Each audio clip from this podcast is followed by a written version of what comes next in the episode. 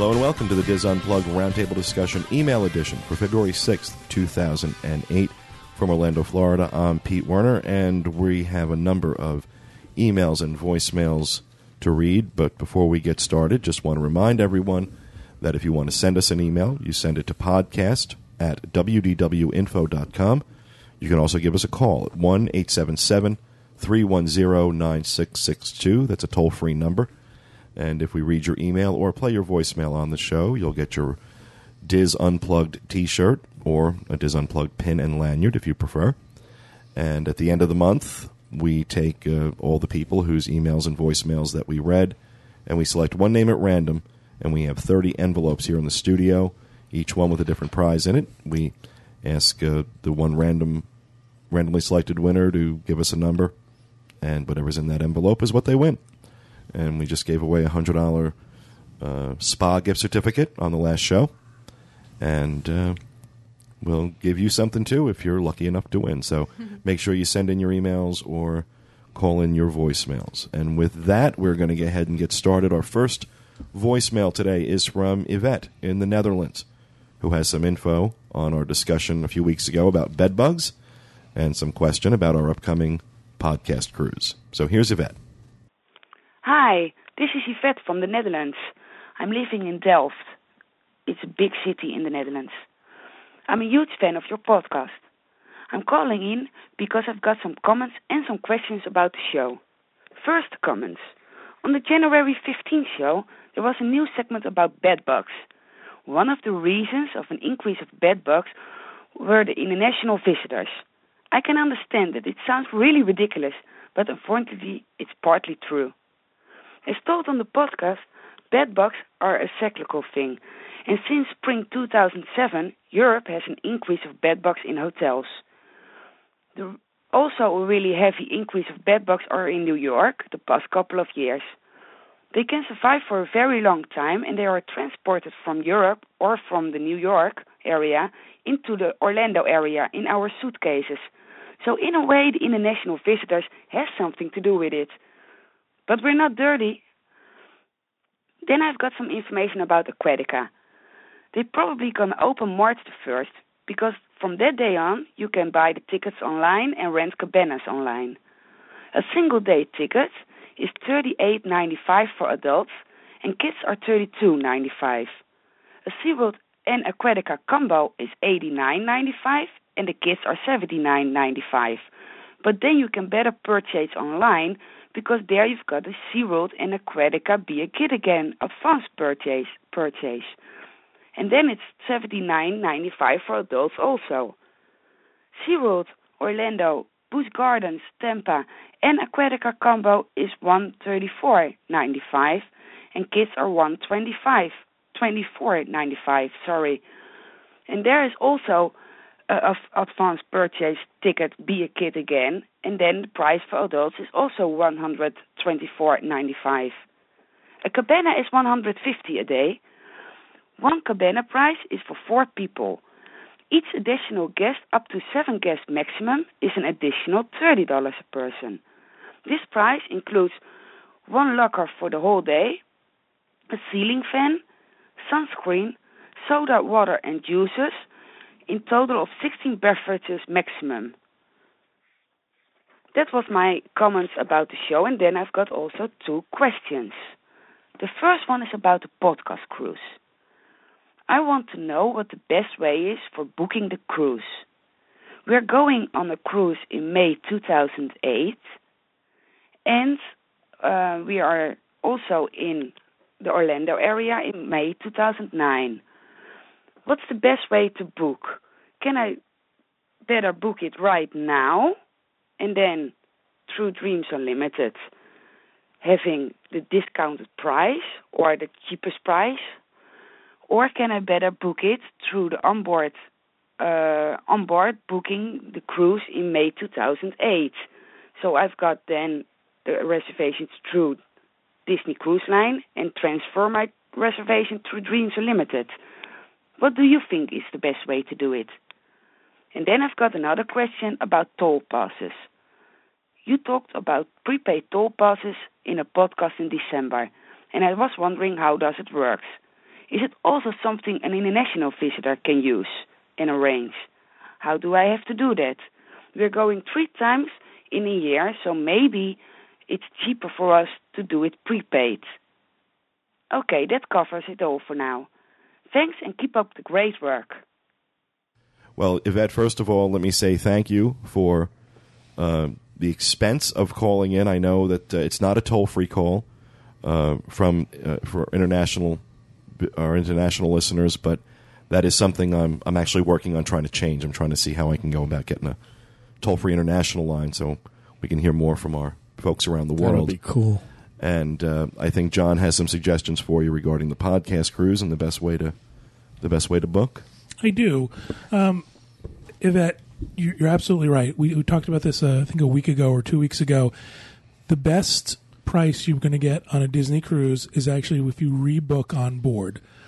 Disney Cruise Line is currently offering what they call a bounce back promotion, percentage off the current price plus a shipboard credit based on what type of cruise you book, what your stateroom is, and all that good stuff. However, this is not um, this is not a promotion that Disney guarantees will continue to run. My advice to you is book with us now, get your deposit in, secure your room, secure that pricing, and then if it is offered on your cruise, hold that stateroom and then come back to us, talk to Tracy, and Tracy will work out with you the best option for you. Um, if you do book on the cruise and you get a, a better price and you do get a shipboard credit, you can then transfer that to Dreams Unlimited Travel and you'll get our shipboard credit on top of that as well. So that's sort of a win win situation for you. However, I don't really suggest people wait to do that. We're, we're running out of our, our predetermined group space. I don't want to see anybody be left out and have the price go up. So if you can book now and you can afford to put the deposit down, please do that. In a follow up to that, I also want to talk about real quick, Pete. We have a bunch of people who are concerned that they can't come up with a deposit for this cruise and they don't want to lose out on this pricing. Our advice to you is to book one person. If you book if you book one person in a stateroom, you'll only have to pay the deposit for that one person, and you've locked in the group rate. So then later on, when you want to add people, you can still get that really good rate. So that sort of helps you with the amount of money that you're going to put out of your pocket. And I just want to uh, I just want to say to folks that um, the uh, the pace at which these staterooms are booking for the podcast cruise is far exceeding my expectations. We already have over hundred people. Um, confirmed for for the podcast cruise, and it's only been three weeks since we announced it, and they're coming in. The, the requests are coming in at a really at a really nice pace. So we're we're certainly in no danger. I'm not saying we're in danger of like selling out the cruise or anything like that. But uh, John was talking about pricing, the tier pricing. For those who don't really understand what that is, uh, the earlier you book, the less you pay. Um, Disney starts out, you know, with a tier zero pricing, and then as the ship starts to fill, it goes to a tier one, and then to a tier two, and so on. And with each tier, there's a price increase. So you absolutely want to lock this in as soon as possible. There's a thread on the DIS Unplugged board about, and I think it's entitled um, "Waiting to Book," and I posted this information about tier pricing on there. So if you want to go look for that post, it explains it a little more. Now, as far, uh, Yvette, as far as prepaid toll passes are concerned, um, I know that you can purchase uh, in Publix the uh, the Sun Pass It's a transponder. transponder, but you do need to when you activate it, you do need to enter in your driver's license information. Whether or not that will work with an international driver's license, I'm not sure. Uh, you do have to provide a. Uh, I'm almost a thousand percent sure you have to put a driver's license. we driver's even have license to in. provide our license plate number. Yeah, the license plate number of your car. However, there is a phone number you can call, and if you switch vehicles, so it's something that you could call and do, and uh, provide them. Like for instance, if you're going to have a rental car, Yeah. you can then call back on your next trip, call the, the Easy Pass, and change the license plate of your car. You know what? You know what, Yvette? Let me tell you what. We'll uh, let I'll us look do. into we're going to do some more research, and we're going to email you back directly. We'll also mention it when we find out uh, on the next show. But uh, I don't want to give you. I don't want to give you inaccurate information here. You can purchase these uh, transponders at any Publix here in the Central Florida area. A credit card is used to put a certain amount of money on it, and then you simply use those going back and forth. You don't save any money doing this. It is simply a convenience. And it's a time saver. And it's a Yeah. big time saver, especially you know if you're taking some of those roads coming out of the airport heading down into Disney property. The toll plazas can get ugly. Can I just say, toll pass left lane, non toll pass right lane. Thank you. Julie's been behind somebody who wanted to back up. Yep, they try to back up. Do and- not back up. a little crazy. So, well, Yvette, we really do appreciate you calling in, and we look forward to seeing you on uh, on the podcast cruise. And uh, I have an email here. Actually, I have a couple of emails this week of people who are yelling at me for things I've said over the last few weeks. So, let's get started with uh, this first one. Ron Ron Adams, aka Grumpy Fan, writes, "You guys sound very paranoid and crotchety." Uh, he's talking about uh, the uh, my my little rant on the fingerprint readers at the theme park turnstiles. I'm not crazy about the technology they've chosen either, but come on, what's the big deal? Unless you're a serial killer or a bank robber or some other maniacal sort of character who's running from the law, what's the problem? It's not like Big Brother doesn't already have way more information on you anyway. Even if they are collecting your fingerprint, which they're not, what could Disney possibly do with it? Send Mickey or Donald uh, to your house to harass you for not coming more often? I really can't see where there is any malicious intent here to do anything harmful or invading uh, or invading of your privacy. And I'm much more comfortable with Disney doing this than what the TSA requires for you to fly in our country now. Well, this kind of touches, as I've mentioned before, this kind of touches on a, on a hot button issue for me. Um, the screaming lefty liberal in me um, really just has big issues when it comes to civil rights. And I know that trying to draw the line in some people's minds, trying to draw a line between something as seemingly innocuous as a fingerprint reader at a theme park and a civil rights uh, issue, or not a civil rights, a, uh, a, a constitutional right issue, um, may be uh, maybe a bit of a stretch. I don't think it is. It's not simply that they take your fingerprint. There was a time where fingerprints were the sole purview of law enforcement. Your fingerprint was taken from you only as a, as a way to identify you as part of a criminal record. Now, it is being used for other things. Why do I have a problem with this? Well, what could you ask? What could Disney possibly do? Well, the technology, the software that runs these fingerprint readers, was developed by a company who almost all of their business comes from the U.S. government, primarily the Department of Defense and the Central Intelligence Agency. Disney has millions and millions and millions of people passing through their turnstiles every year.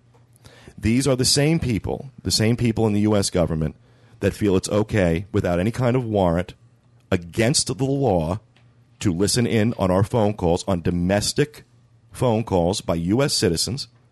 These are the same people who feel it is perfectly appropriate to read our emails, watch our internet transmissions. At some point, as I said previously, at some point, you got to draw a line. Why does Disney need my fingerprint? The question is you ask the question, unless you're a serial killer or a bank robber.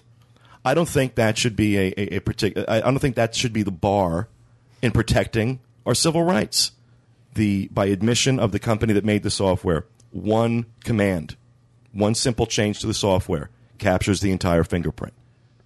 You're going to tell me that it is outside the realm of possibility that a major U.S. corporation would work in, con- in collusion with the United States government to collect information that they are not legally allowed to obtain. Go ahead and tell me that that doesn't go on.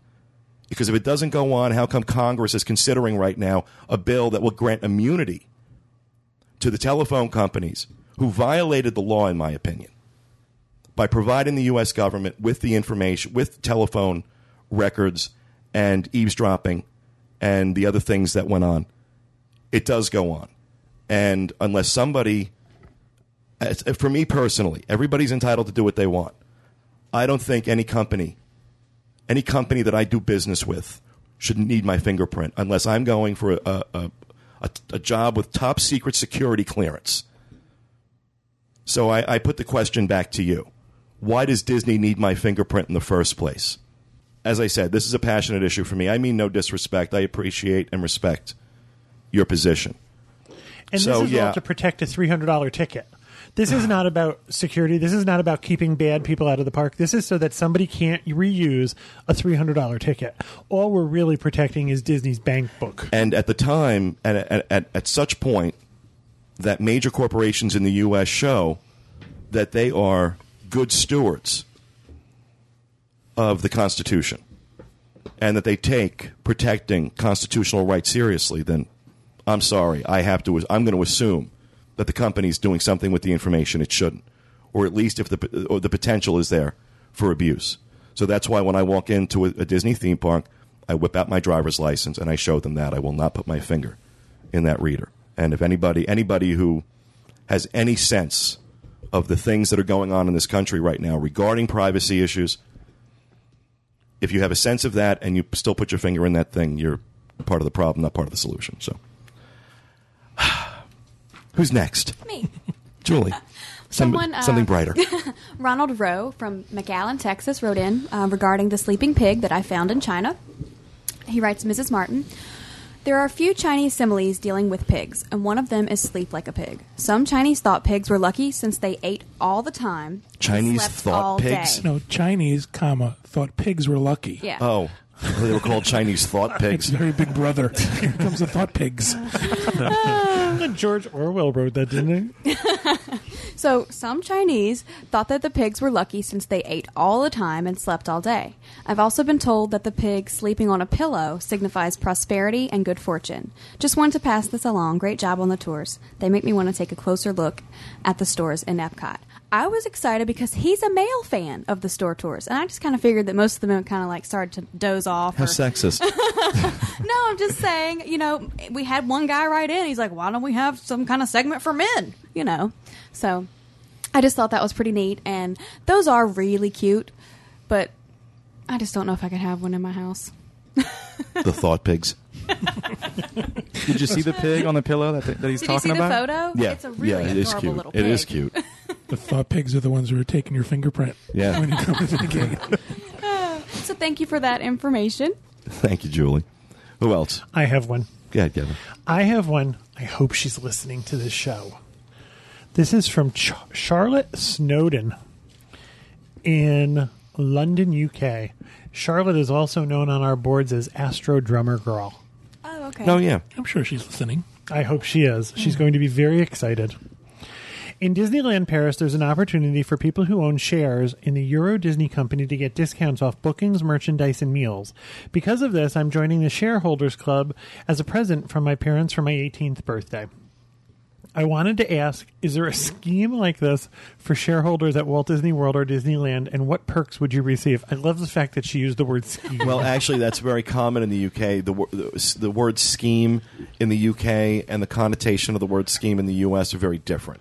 Yeah, here, here- here, scheme has a very negative connotation. You're doing something wrong if you're scheming. I just thought it was. I Yeah, thought it was funny. Uh, thanks for all the great work, and I really enjoy the show.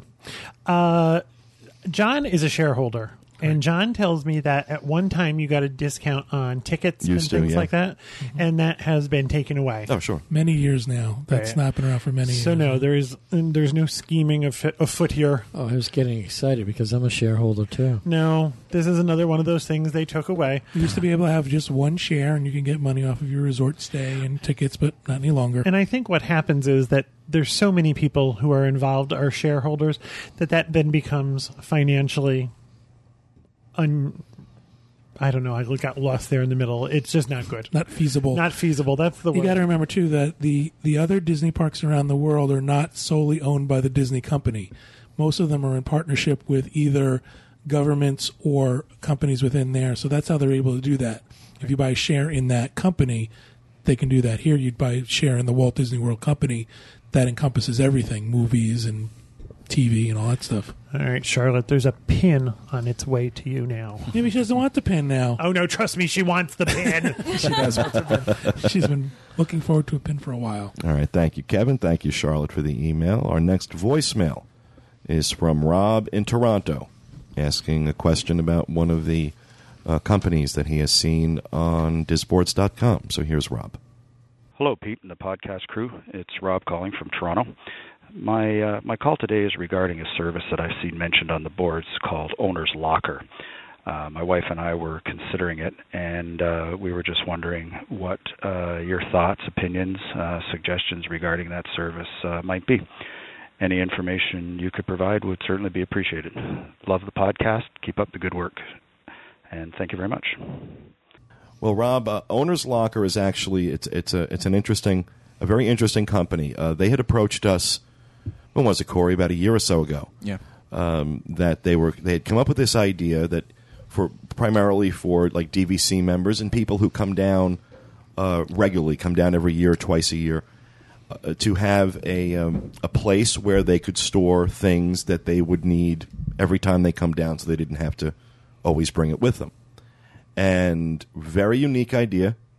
It's uh, uh, John and Brian, Brian, yep. are the uh, are the two men who own it, and it's a uh, it's really a terrific little company. You'll see their uh, their vans, their trucks on Disney property, the big owners locker trucks. They bring your bins, your storage bins, right to your uh, right to your resort when you're ready for them. It's climate controlled, and it's also g- it's good for things that you might, I mean, that, that you want to keep here in Orlando. Like for example, um, like pool supplies, and uh, like say you buy a fifth of Jack Daniels and you don't finish it, you can store it in here, and you basketballs. Um, I mean, it's not a huge locker, but you can you can fit a lot of Jack stuff. Jack Daniels. We know what Corey's drinking, Jack Daniels and basketball. and pool equipment. And that's my vacation. and that's what I do on my vacation. Hey, it's vacation. Time to Okay. let, let Well, loose. When I heard about it, I thought laundry detergent's really expensive. I could see you Yeah. Any liquids, I think, like shampoos, um, Yeah. sunscreen, things that you don't want to travel with necessarily, especially if you're coming from, you know, overseas. could. Corey's a little store in liquor and basketball. So you want to play? I don't you even play basketball. want to play a game of drunken horse? at the All Star Sports. Uh, let's see how long I could stay underwater. the basketball. Yeah, there's any number of things you can store in here. I have some prices. There's a there's a seventy five dollar initial fee. Um, this includes your your membership fee and your locker, and there's an annual fee of ninety nine dollars. This includes the um, the storage and also one delivery to your resort. Each delivery after that is twenty five dollars. Or if you come multiple multiple times a year, you can you can do the premium annual uh, plan, which is one hundred and seventy nine dollars, and that that's unlimited deliveries. You can uh, you can do all this from online. They have a uh, they're using some great technology. Yeah, they have some really cool technology um, that they're using to not only track uh, where your uh, bin is, but what the inventory in your bin is, and you can actually go online onto their website, log in, and see what you've got in there. You can schedule a pickup, and they um, they've been dealing with the the Bell services to they drop them off there. They bring them to your room. I think it's a really clever idea. It really is. How big are the bins? I don't have it in front of me. It's like one of those. It's They're like decent a size. Rubbermaid Yeah. kind like of a, like a bin. decent sized Rubbermaid, but they're uh, a little bit bigger, I think, than average. I also saw that there's a divider inside. Oh yeah, they have like custom little divider areas where you can organize it. it. and Yep. To one hold side your for liquor. basketballs, one side for liquor. Okay. Exactly. So it's um and and just a couple of great guys that run. Like I said, John and Brian. Um, we had lunch with them not too long ago, and uh, just really really nice guys. The kind of guys you want to support. They're real Disney fans, big uh, longtime DVC members. That's why they come up with this idea. It's a really unique idea. And there's nothing I love more than uh, watching watching Disney fans become entrepreneurial and come up with these great ideas, meet these niche needs that are out there.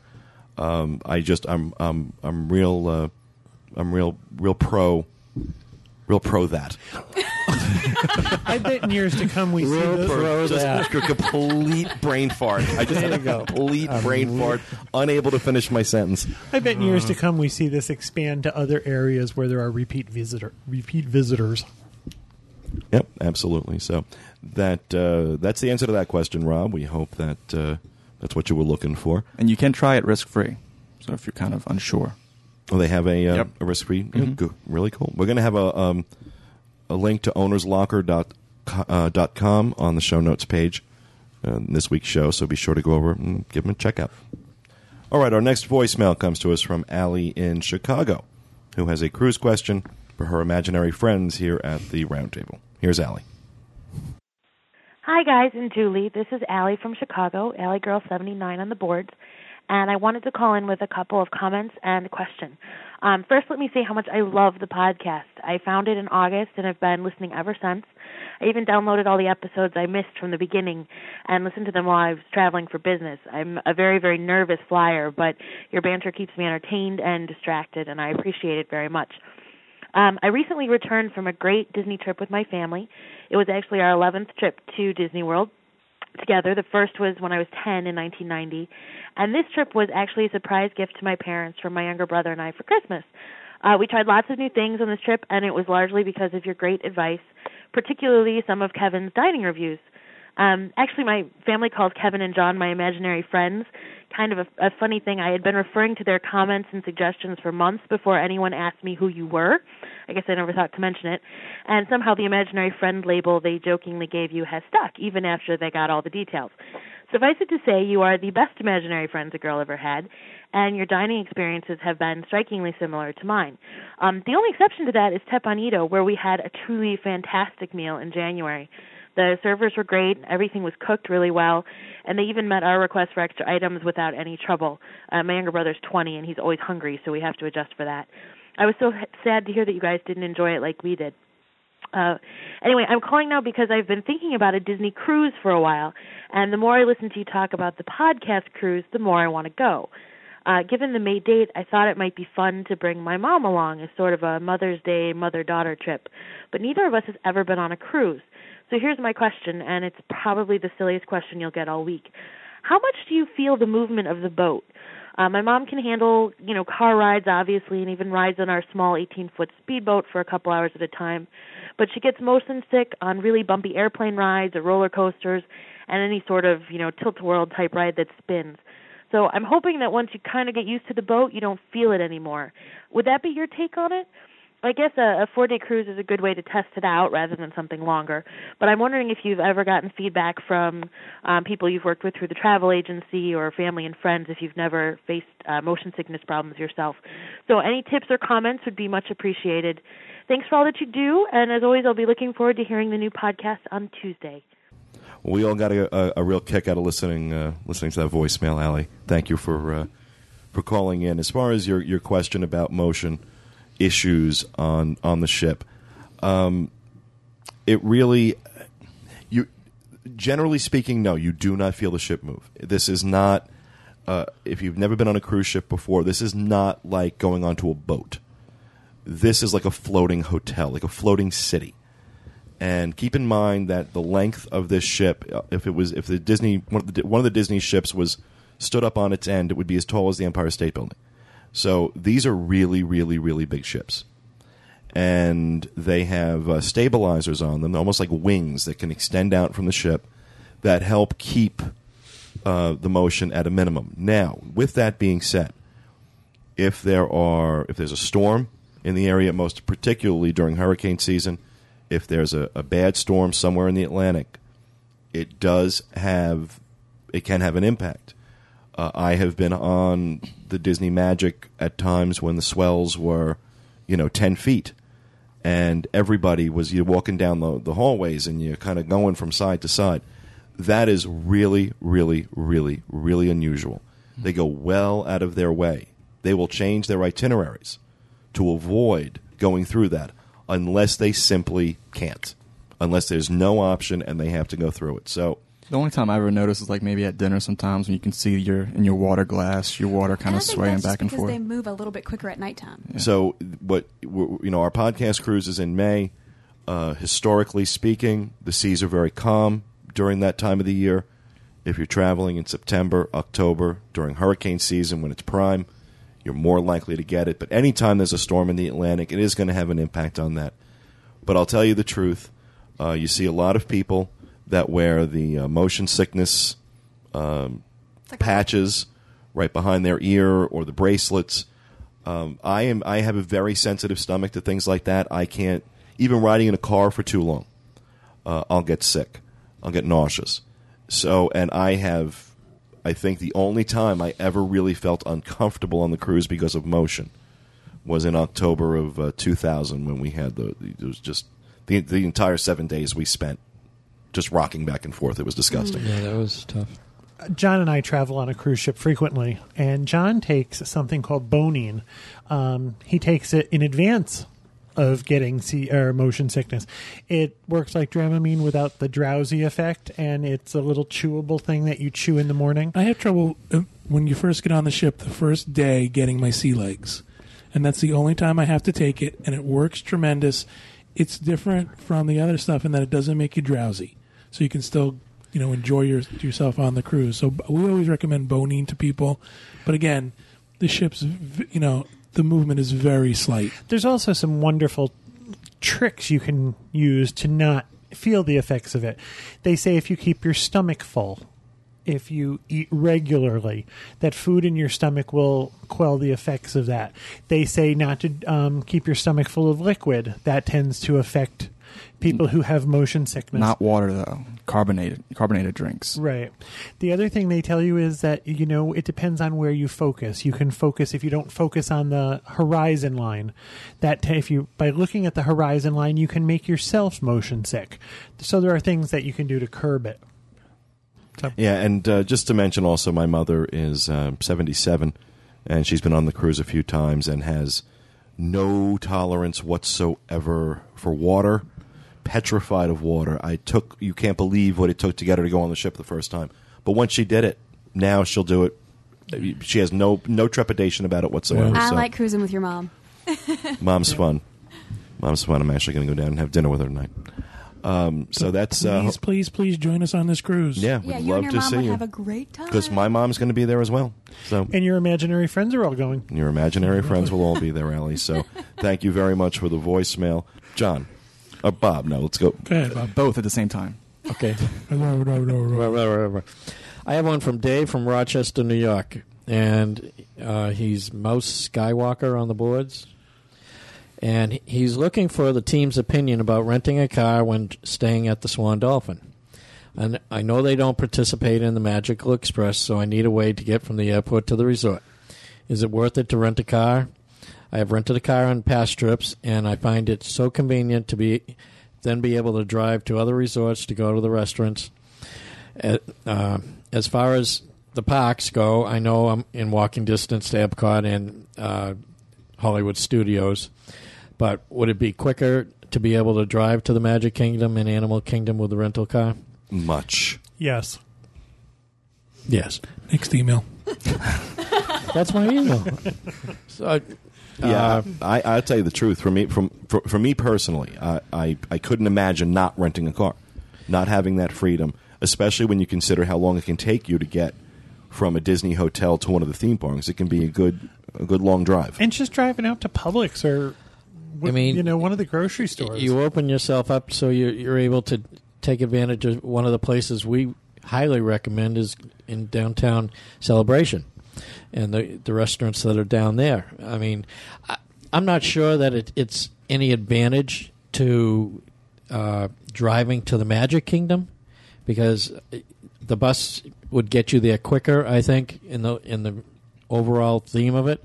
But to get to Animal Kingdom, it would be quicker, and to just do what you wanted to for getting to the other hotels, it, it would be an advantage because the buses don't travel in the system from one hotel to the other. So you have to go to a hub and then transfer. Oh yeah, hotel to hotel on Yeah. Disney transportation is a nightmare. So and you don't have to take a bus. the other thing he wants to know if it the the parking cost at the Swan Dolphin, and they do charge for parking the car.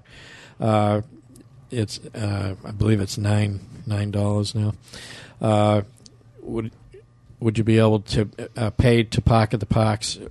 Well, you you can uh, use your card to get into the different parking lots for the theme parks, so you don't have to pay extra there. So, you know, so it offsets it that way, and it's so much quicker to get around. And if you are interested in renting a car, we do have a, a discount code for budget rental car in our discounts area. You click on the link, and it already puts a little discount code in there. So Just want to make sure that we uh, we throw in that uh, we do have a financial relationship with Budget uh, Car Rental here in Orlando. So want to make sure I get that in there. So that's it, Dave. Great, thank you very much, Bob. Who else? John. I have one from Nick in Algonquin, Illinois. Nick writes Since Disney is all about having people feel like they're at a certain place, i.e., in China or at a Caribbean resort, I was wondering if views from the new DVC tower at the Contemporary will be visible from the Wilderness Lodge. Um, and he wanted to know a little bit more about that whole idea.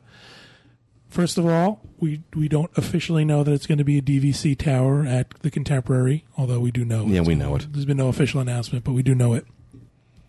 What what you're referring to, Nick, is what Disney refers to as line of sight, and that applies more towards the parks than it does really towards the resorts. While you're in a resort, they want you to feel like you're part of that resort.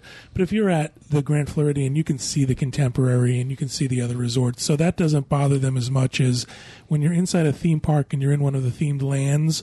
They want you to have the complete experience, even to the point of what you see outside of the park when you are in the Magic Kingdom, the only place you'll be able to see the this new tower from, besides outside of the park, will be in Tomorrowland. So that'll fit with the theming of Tomorrowland. You'll still get the idea that you're looking at something that is quote unquote a contemporary feel or contemporary design. Um, and that's how the whole line of sight comes to into effect in Disney. It's not really resort to resort. Well, We, I think you're going to say the same thing I am going to. okay, they uh, Wilderness Lodge is an nope, exception. you're not. Is an exception because the Imagineers went in to all the rooms in the hotel there and made sure that y- you don't see palm trees in any of the uh, views from the Wilderness Lodge. Uh, and they But that's removed the all- that's the theming for the Right, resort. right. That's like being in the Caribbean beach resort and you're supposed to feel like you're in the Caribbean. However, you can there are areas where you can see the road outside or Right. something like that. We just recently talked about line of sight. For instance, part of what made the um, Hollywood Tower of Terror the same, the color that it is, is that it could be seen from Morocco. It actually fit into the In Morocco Epcot, right. skyline in Epcot, so they made it similar colors to the buildings in Morocco, so that it didn't stand out so much. Corey, did they talk about this when you did the Keys to the Kingdom tour? When we took ours, they talked a little bit about how if you stood in this part of Adventureland, what you could see and what you, you could see like part of the Polynesian. Yes. Yeah. They go over some of that. I actually have a little tiny tidbit about this. Um, I believe most of Main Street is three quarter scale. The only building that's not is Exposition Hall. I always get that confused with Yeah. City Hall. yeah. Exposition Hall is um, if you walk in, it's on the Right. The right Where the Kodaks That's actually full scale, so that you can see the contemporary. Oh, That is a good piece of information. did not know that. I told you I have a whole brain full of this stuff. Just shake it up and out it's it like a comes. snow globe. Oh, thanks for your email, Nick. Yep. Thank you very much, John. All right, our next voicemail comes to us from Lance, who has a question for us about the Walt Disney World Swan and Dolphin. Hey guys, this is Lance Abbott from McKinney, Texas. I'm calling my lovely room in the uh, Swan actually, and um, I've heard you reference the Swan Dolphin uh, obviously many times on the podcast, and um, every time you do, you always say, um, and there's a backstory there why it's not a Disney property, but we're not going to get into that right now. And I'm very intrigued as to why uh, a non-Disney um, hotel is on Disney. I've, I've never heard the explanation. So if you guys could could touch on that, it, I'd love to hear that. And also, if you've if you've mentioned it in a previous podcast, I'll be happy to go back in the archives and pull that if you send me an email. Um, y'all have a great day, and uh, love the show. Thanks. All right, Lance. Well, uh, this is. Uh, I, I'm sure I have some of the details here incorrect, but because some of this is a little bit of urban legend, but this is mostly true. Um, from the way I understand it, uh, before Michael Eisner took over Disney, uh, when the company was under the um, um, who, who was president? Uh, What was Ron his Miller. name? Ron Miller. Thank you. And uh, it was Walt's son-in-law, Ron Miller, was running the company. Um, they had given a contract to Tishman Hotels in New York to build the, um, the some of the hotels. I believe hotels uh, at uh, the uh, downtown Disney uh, marketplace area where the um, Hotel Plaza Boulevard is now.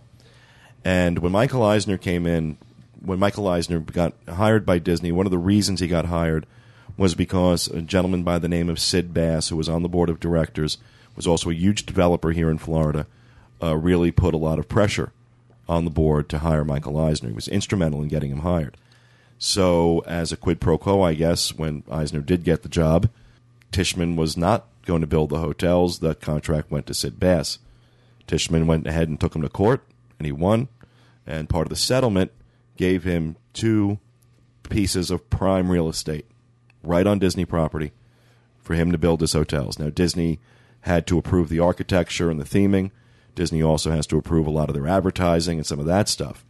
But that's about the only interaction they have. And trust me when I say there is no love lost between the Swan Dolphin and Disney.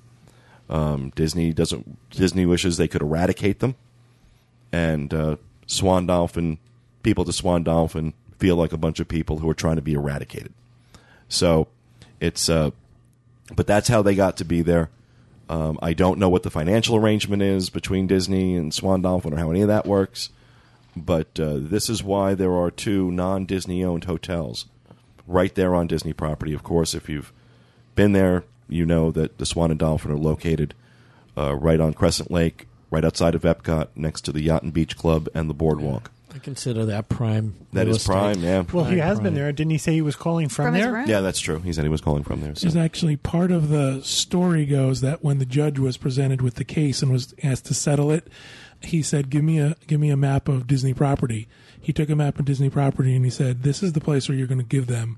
And put a circle because he saw it was right in a prime location, and that sort of was the nail in Eisner's coffin for the case. Yeah, He said, yeah. "Here's where I'm going to put it right here." Yeah, you wonder if that would happen now. They've gotten so much bigger. They're so much more powerful now. I wonder if that would happen. And now they have our fingerprints.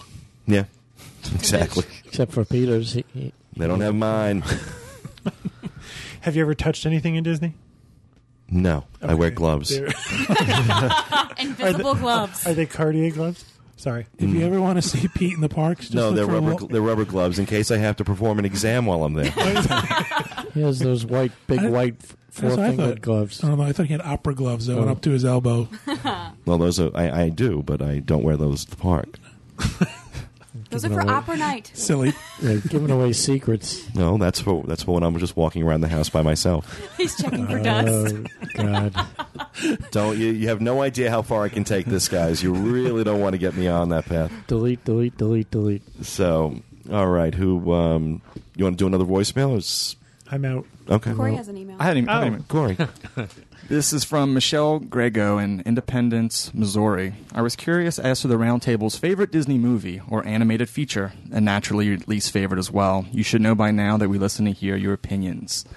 Well, I could see Julie's head turning. How can I pick just one? For me, I am um, I'm partial to the uh, to the classics. Julie's writing an essay over there. Yeah. arrest the cats! Arrest the cats! Arrest the cats! February Ever 5th, since I Julie. knew he was going to read this, I've been thinking about it. I'm partial to the classic animated features. Um, I love the computer technology, um, but I partial to the classics. With that said, uh, Alice in Wonderland is my favorite animated. My favorite Disney movie, Pirates. My least favorite, Pirates two and three. yeah, um, yeah, I can agree with most of that. My favorite animated, though, I would have to say Lion King. what about least favorite? Least favorite animated? Any Disney movie. Least. Oh, there's many. Yeah, there's a lot of What's stinkers. your There's an favorite, awful lot of favorite? garbage. There's an awful lot of garbage amongst the um, amongst the gems. Um, I would say the least favorite Disney movie I have seen, and I'm going to get emails on this one, was Pocahontas. I really I can see just where you wouldn't like I that. I simply did not connect with that movie on any level at all. Hmm. I just didn't. The music, some of the music was good, but it had it had Mel Gibson in it, and I, he's been a homo. He, no, honestly, he's been a homophobe for for many, many, many, many, many years. And on the press junket, on the press junket for uh, uh, Pocahontas, he was uh, he he made some uh, some very anti-gay comments. So It's think just funny that you you have a, a Pocahontas cell hanging up in here. no, I don't. That's not Pocahontas. Oh no, I'm sorry. Oh Let's move on. Oh okay. God. You should not be allowed to Pocahontas was Native movies. American. Oh jeez. Don't get him wound up. I think Julie has to have flashcards at home. Who's? Teach me all about the animated. I can't answer that because my favorite is fluc- it fluctuates. One of the um, Thought you one were of going my to say flubber. no, one of my favorites was. Uh, I mean, I love Mary Poppins. Mm-hmm. It's just to me, it's just amazing. Uh, but I like all, most of the animated movies. My least favorite would be Dumbo. I used to teach kindergarten, and I don't like the the um, the message that Dumbo gives out that you have to be able to do something that's miraculous to be accepted. Yeah, I don't And like that either. I don't particularly care for that message. Interesting point. So My favorite is Lilo and Stitch.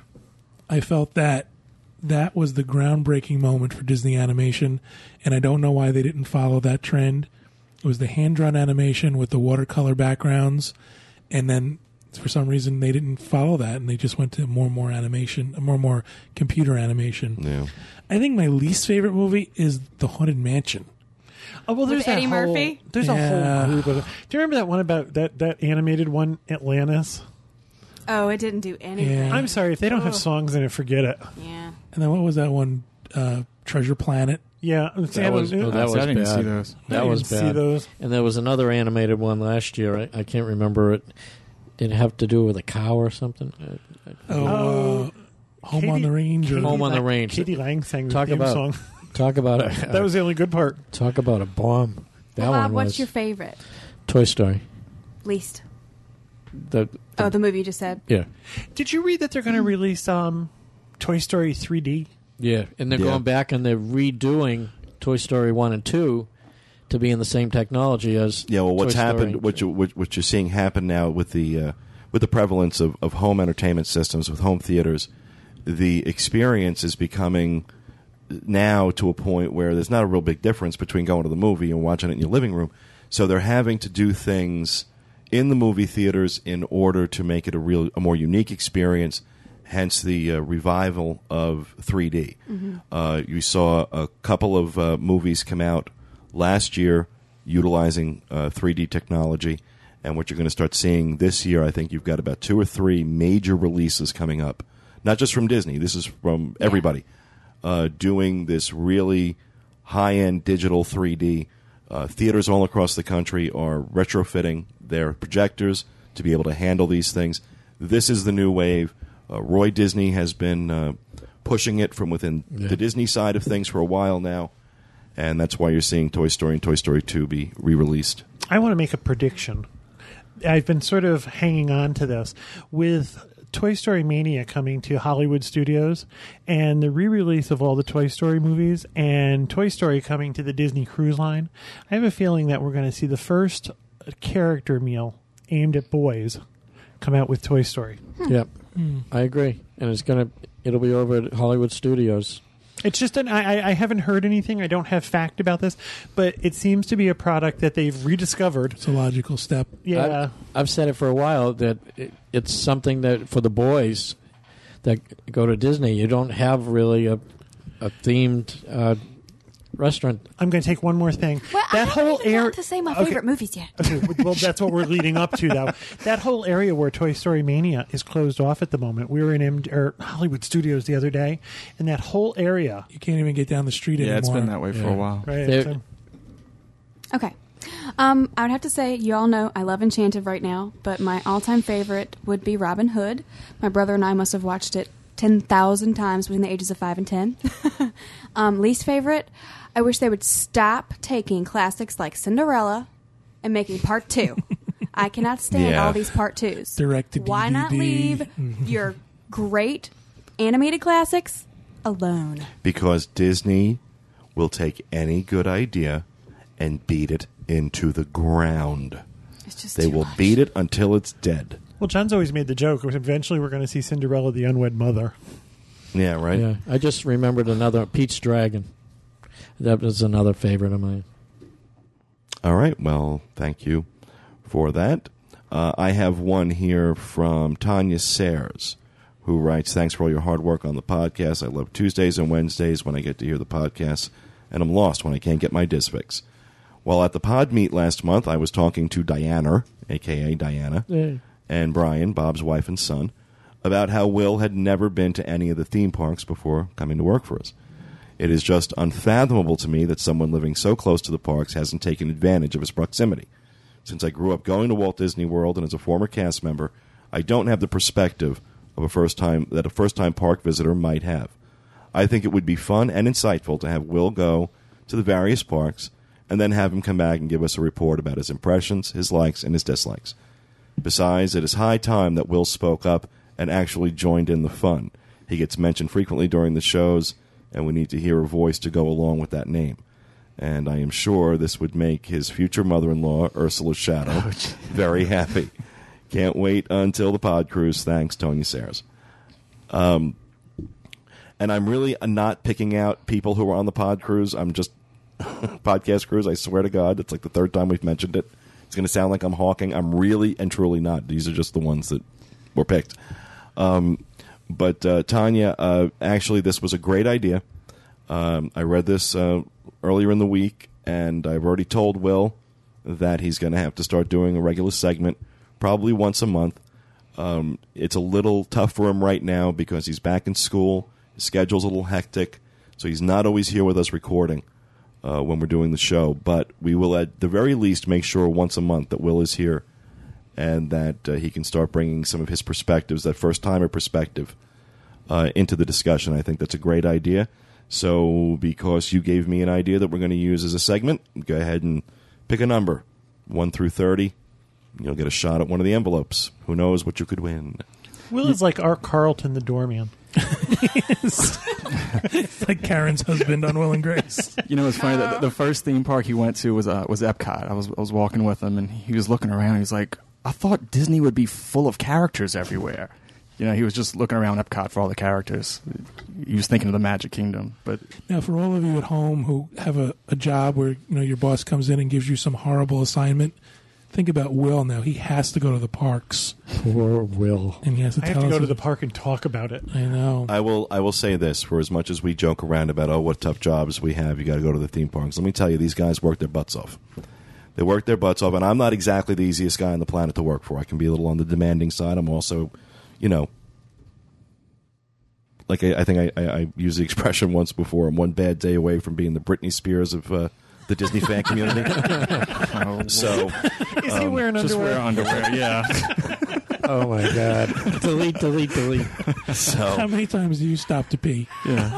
I haven't seen a pink wig yet, so still hope. That's in with the upper. now wait a second. You guys have all been around me for years. You know exactly what I'm talking about. That's a great visual. That's excellent. I am, I am one bad day away. So uh, you know it can be uh, it can be interesting working for me. And uh, while they do get to do some really really cool stuff, they also have to uh, pretty much turn their souls over to me when they get their paychecks. So it's uh, it's a hard working group. It's a hard working group. For as much as we joke around about that, I don't want anybody getting the impression that these people do not work their butts off. All right, and our last voicemail this week comes to us from Joe in Marietta, Georgia, who has a suggestion for us on how to keep track of our international listeners. Here's Joe. Hey guys, this is Joe Van Cura calling from Marietta, Georgia. Uh, my mother Kathy called in with a really nice voice, and uh, y'all read my email back in November. So uh, just wanted to call, say thanks again for all that, and had a great time meeting you guys uh, at the pod meet. And um, y'all doing a great job as always. Listen, I'm sitting here driving home listening to the uh, January 22nd email uh, segment, and uh, I actually had to stop it in the middle. You were just about to read a uh, an email from someone in uh, South Africa, and it reminded me of uh, Kevin, your comment about a gentleman I think in Ireland who was listening to y'all in the middle of the night, and um, that I had listened to y'all in Africa and someone else was overseas. I think y'all need to get a uh, a world map and uh, just a real simple map from AAA or something and put it up on the wall. And uh, every time you uh, play a voicemail or read an email from someone outside the U.S. or Canada, um, why don't you put a little, a little sticky or a thumbtack or something in the uh, in the map and uh, see what happens after a year. See kind of where y'all are connecting. Actually, see that visually. I think that'd be really cool. Um, that was it. Again, as always, y'all keep it up. Great job, and uh, talk to you later. Bye bye. I actually like that idea. Mm-hmm. I a really, great really like that idea. And at first, I was I was going to say that you know just we're in a kind of small space right now, and there's not I don't have a lot of really open wall space to put that. But uh, next weekend, we're actually gonna I'm actually knocking a wall out between the room we're sitting in and the bedroom next to it. We're making that all one big studio, so hopefully then I'll have some wall space and put up a internet an international map, and then we're going to have the challenge of you know one of us trying to figure out where like uh, Israel is. Well, that's On a that's map. the vision I got when I first heard this. Is Well, we'll have trouble finding America. Well, the, well, the U, no, the UPS commercial where they, they say go stick a pin in China, Oh, Yeah. and the guy ends up ripping the Make map him believe down. he falls. Yeah, and he falls That and he rips funny. it back. That that was the first thing I thought of. I said, I know he's going to make me. Stick no, I'm the fairly. in. Uh, I I'm, like I'm, geography. I'm fairly good with too. geography. I'm, And we just had an, a voicemail from a woman in the Netherlands Yes, from the Delft. Netherlands. she's actually written in before, I think. and we've had yeah we've got I know we've got listeners in Israel. I know we have listeners in in the Netherlands, the UK, Scotland, Ireland, South Australia. Africa, He Australia, references New that Zealand. Japan, China. He references that first thing where I was just, um, I, I was amazed at the man who wrote, and I believe it was Scotland, and he listened to us while he delivered things in the middle of the night, and I, that just to me was like an image. When he talked about it, I thought that that was just amazing. Oh, he also had a great email this week that we didn't get a chance to get to. I'm I'm going to include it in next week's uh, from a gentleman in Mexico City. Oh, I actually brought that one because I was like, because I've been to Arabian Nights. Well, we will. Okay. We will tease you. We will tease you with that email for next week because that is going to do it for our email show for this week. We hope that you enjoyed it, and we will be back with you again next Tuesday with our next edition of the DIS Unplugged Roundtable. You have a great week, folks.